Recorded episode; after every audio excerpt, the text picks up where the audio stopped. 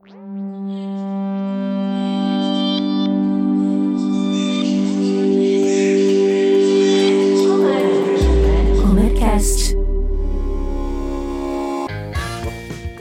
eu sou Renato Augusto Melconian.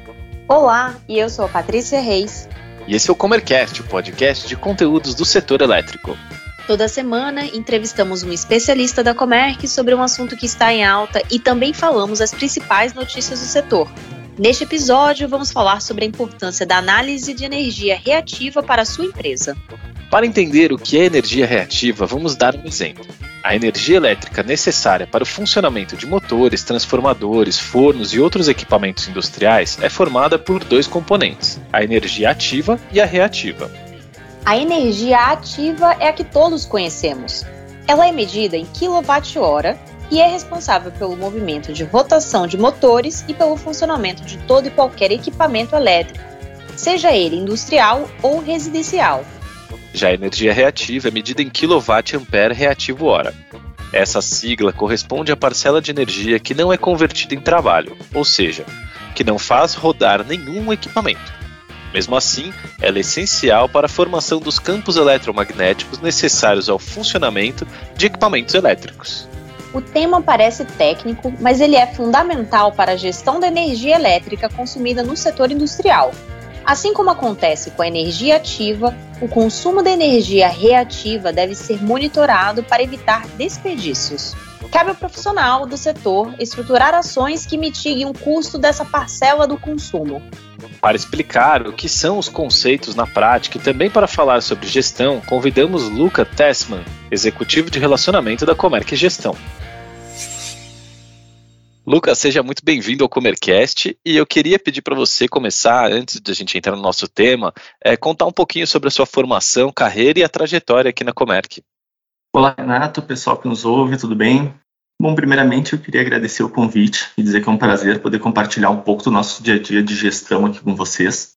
Meu nome é Lucas Tessman, eu sou técnico em eletrotécnica e engenheiro eletricista. Eu iniciei minha carreira atuando por quatro anos no setor de automação industrial também atuei por um ano na gestão de energia de consumidores do mercado cativo e agora estou quase dois anos aqui na Comerc, no nosso escritório de Bento Gonçalves, onde atuo na gestão de consumidores livres e no relacionamento com clientes. Muito bem, agora entrando no nosso tema, é, comece explicando para a gente qual é a importância da energia reativa e qual a sua relação com o fator de potência. Como foi introduzido por vocês, a energia reativa é essencial para o funcionamento dos equipamentos elétricos de uma indústria como motores e transformadores, por exemplo. Ela é responsável pela formação dos campos eletromagnéticos necessários para o funcionamento desses equipamentos. A maneira mais clássica de explicar a necessidade de controlar a energia reativa é utilizando o exemplo do copo de cerveja. Imagine a energia ativa como a cerveja no copo e a energia reativa como a espuma. Caso a gente tenha muita espuma dentro desse copo, sobra menos espaço para a cerveja. No sistema elétrico, a lógica é exatamente a mesma. Todo o sistema de transmissão e distribuição é projetado para transportar tanto a energia ativa, a cerveja, pela nossa analogia, quanto a energia reativa, que seria a parte da espuma. Ou seja, a partir do momento que estamos utilizando a rede elétrica para transportar mais energia reativa, sobra menos espaço para transmitir energia ativa, que é a parcela mais importante. Entre outras complicações mais técnicas, o excesso de energia reativa gera a necessidade de construir redes de transmissão e distribuição mais robustas, o que acaba aumentando o custo do sistema para todos os consumidores. Então surge o conceito de fator de potência, que é a relação entre energia ativa e energia reativa. Para os consumidores, o limite do fator de potência imposto pela ANEL é de 0,92, ou seja, ao menos 92% de toda a potência utilizada da rede deverá ser energia ativa, prevendo penalidades financeiras para os consumidores que ultrapassarem esse limite.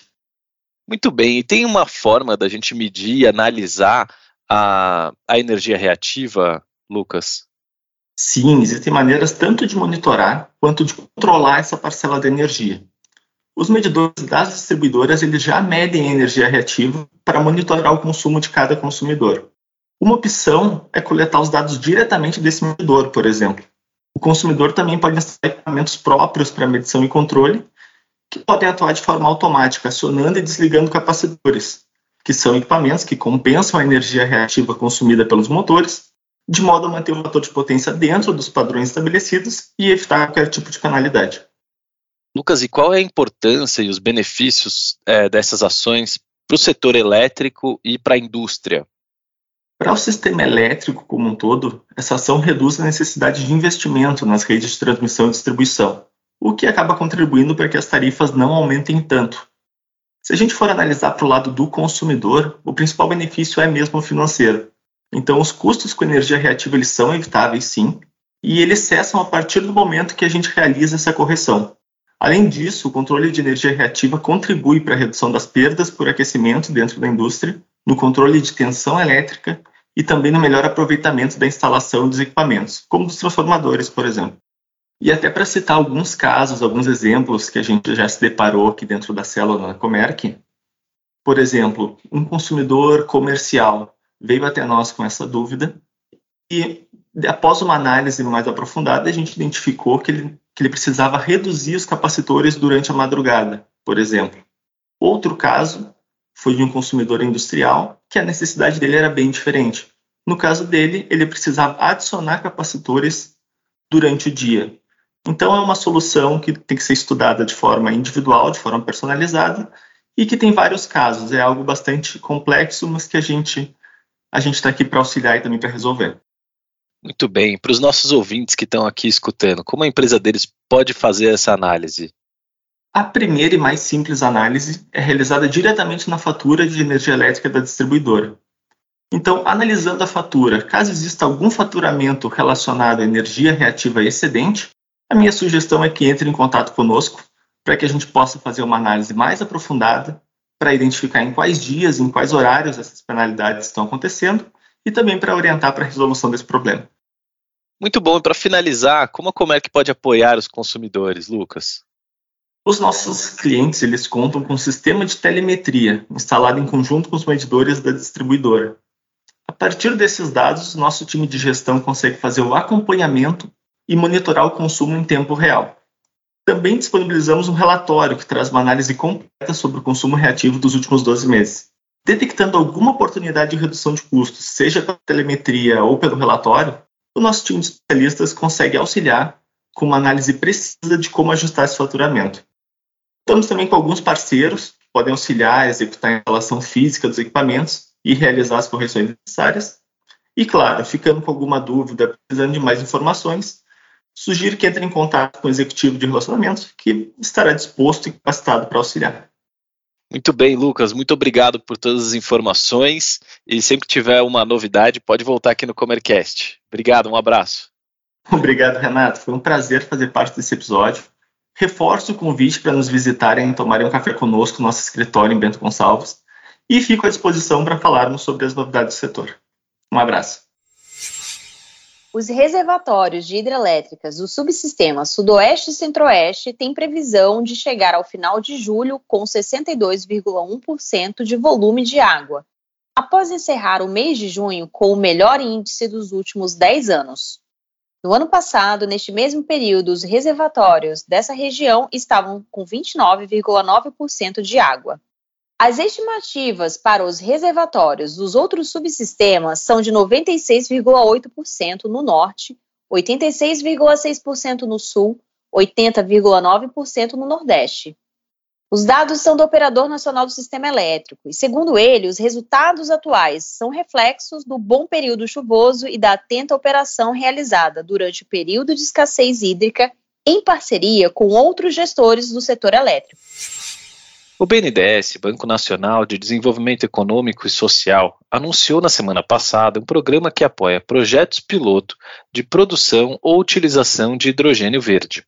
O valor máximo de financiamento é de 300 milhões de reais e contará com recursos do Fundo Clima, destinado à cadeia de energias renováveis.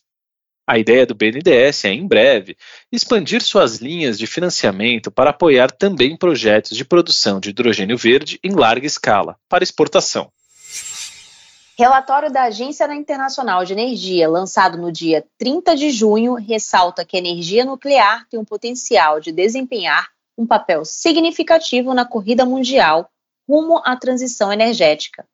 Este relatório ainda indica que, embora as fontes eólica e solar fotovoltaica venham a liderar o esforço para substituir os combustíveis fósseis, elas precisam ser complementadas por recursos despacháveis. Nesse caso, está incluída a energia nuclear.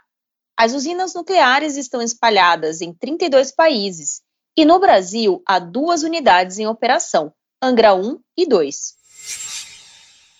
Os reajustes tarifários aprovados entre fevereiro e maio deste ano serão revistos pela Agência Nacional de Energia Elétrica. O objetivo da ANEEL é considerar nesse cálculo a devolução de tributos pagos a mais pelos consumidores de energia no passado. Em alguns casos, os reajustes chegaram a 24% nesse ano, e a tendência é que sejam reduzidos. A devolução dos tributos pagos a mais pelos consumidores foi objeto de projeto de lei aprovado pelo Congresso Nacional em junho. Para ficar informado sobre as notícias do setor, acesse megawatt.energy. E para conhecer mais sobre as soluções de energia que oferecemos, acesse comerc.com.br. Siga-nos também nas redes sociais. Estamos presentes no LinkedIn e Instagram, arroba Comerc Energia. Até, Até a próxima. próxima.